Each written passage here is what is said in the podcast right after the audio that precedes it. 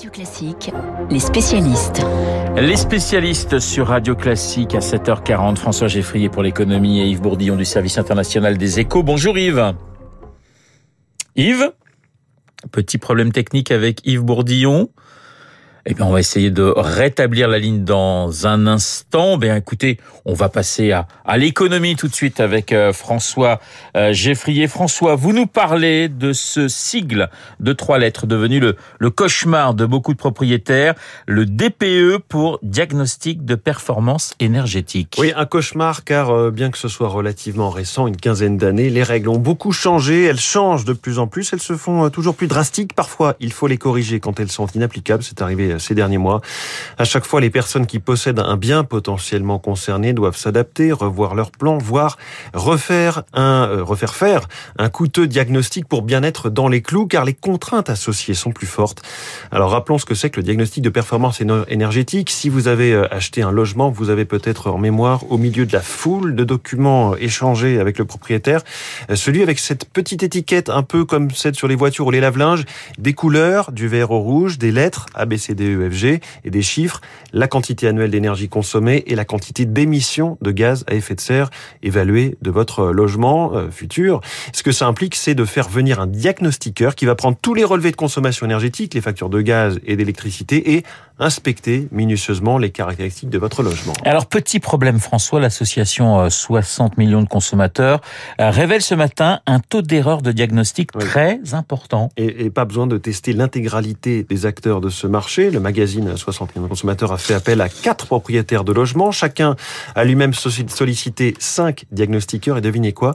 Eh bien, ça varie énormément d'un diagnostiqueur à un autre. Une même maison peut être classée B par un professionnel ou D par un autre soit deux lettres d'écart.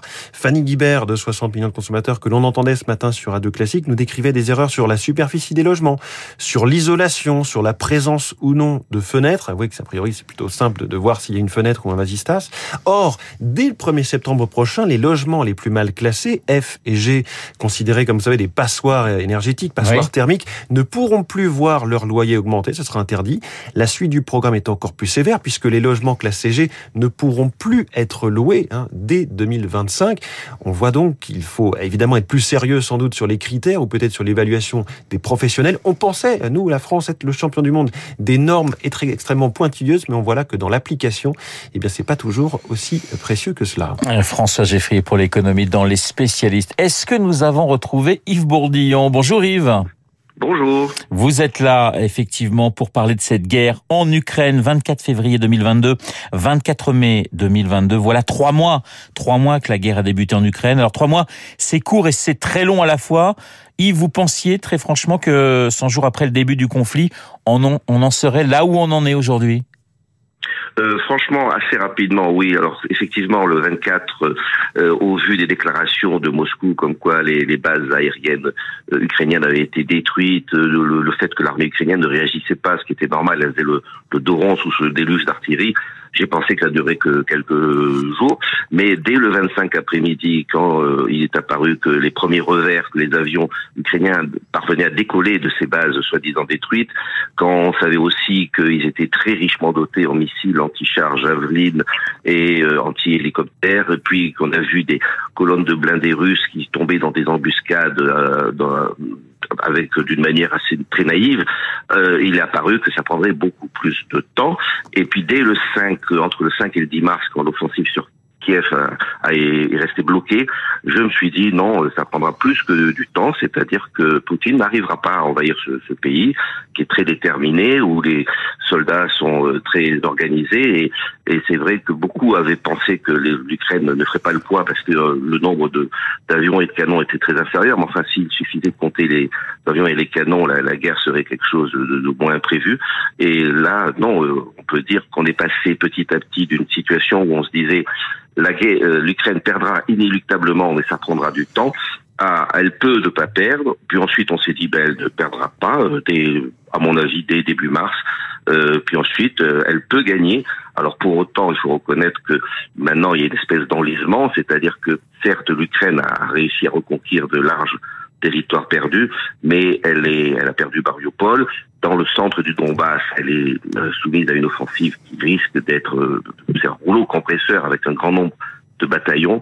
Elle risque de perdre le centre du Donbass. Et puis euh, dans le sud, l'armée russe est barricadée dans, autour de Kherson. Alors même si l'armée ukrainienne avance, c'est pas non plus simple. Donc on risque d'avoir encore des mois devant nous, je dirais, jusqu'à l'automne. Une guerre longue. Il y a la question du, du, du blocus, Yves, de la mer Noire par les Russes. Comment briser aujourd'hui ce blocus? C'est difficile parce qu'il y a à la fois des navires russes à détruire et alors pour cela, évidemment, l'armée ukrainienne est dotée de missiles anti-navires ultramodernes que lui a fourni le Royaume-Uni, que lui fournissent en ce moment d'autres. Il y avait une réunion euh, lundi d'une vingtaine de pays qui euh, se sont engagés à fournir d'autres missiles anti-navires. Ils ont déjà descendu, on le sait, un, croiseur. Donc il faudrait qu'ils arrivent à descendre, à couler d'autres euh, navires. Il y en a une quinzaine quand même. Et puis il y a des mines, il faudrait aussi parvenir à déminer, mais c'est tout à fait essentiel parce que l'Ukraine ne peut plus exporter de céréales par cette partie. Et d'ailleurs, c'est un impact sur euh, la partie du monde qui importe des céréales ukrainiennes. Et on le voit avec des situations d'inflation et peut-être un jour de famine en Afrique. Donc c'est tout à fait essentiel et urgent. Le forum de Davos a, a débuté hier, euh, visioconférence du président Zelensky qui réclame de l'argent, 5 milliards par mois pour euh, lutter contre, contre les Russes. L'argent, c'est aussi le, le, le nerf de cette guerre? Comme toujours, bien sûr, il réclame de l'argent pour que son pays puisse fonctionner, puisse continuer à, éventuellement à exporter, à semer en ce moment les, les terres céréalières. Et puis, il a aussi besoin d'argent pour s'équiper ou du moins d'armes lourdes qui arrivent depuis un mois et qui sont en train de faire basculer peut-être le, le, le, conflit avec des, des canons, etc. On ne parle évidemment pas encore de reconstruction, puisqu'on ne sait pas encore euh, si les Russes, si l'armée russe va réussir à détruire encore de grandes infrastructures euh, ukrainiennes. Ça se chiffrera certainement en centaines de milliards. Et évidemment, la question, c'est qui paiera je vois mal, même si l'Ukraine arrivait à gagner cette guerre, euh, à reconquérir tous ces territoires, il sera impensable de demander des réparations de guerre à, à, à la Russie.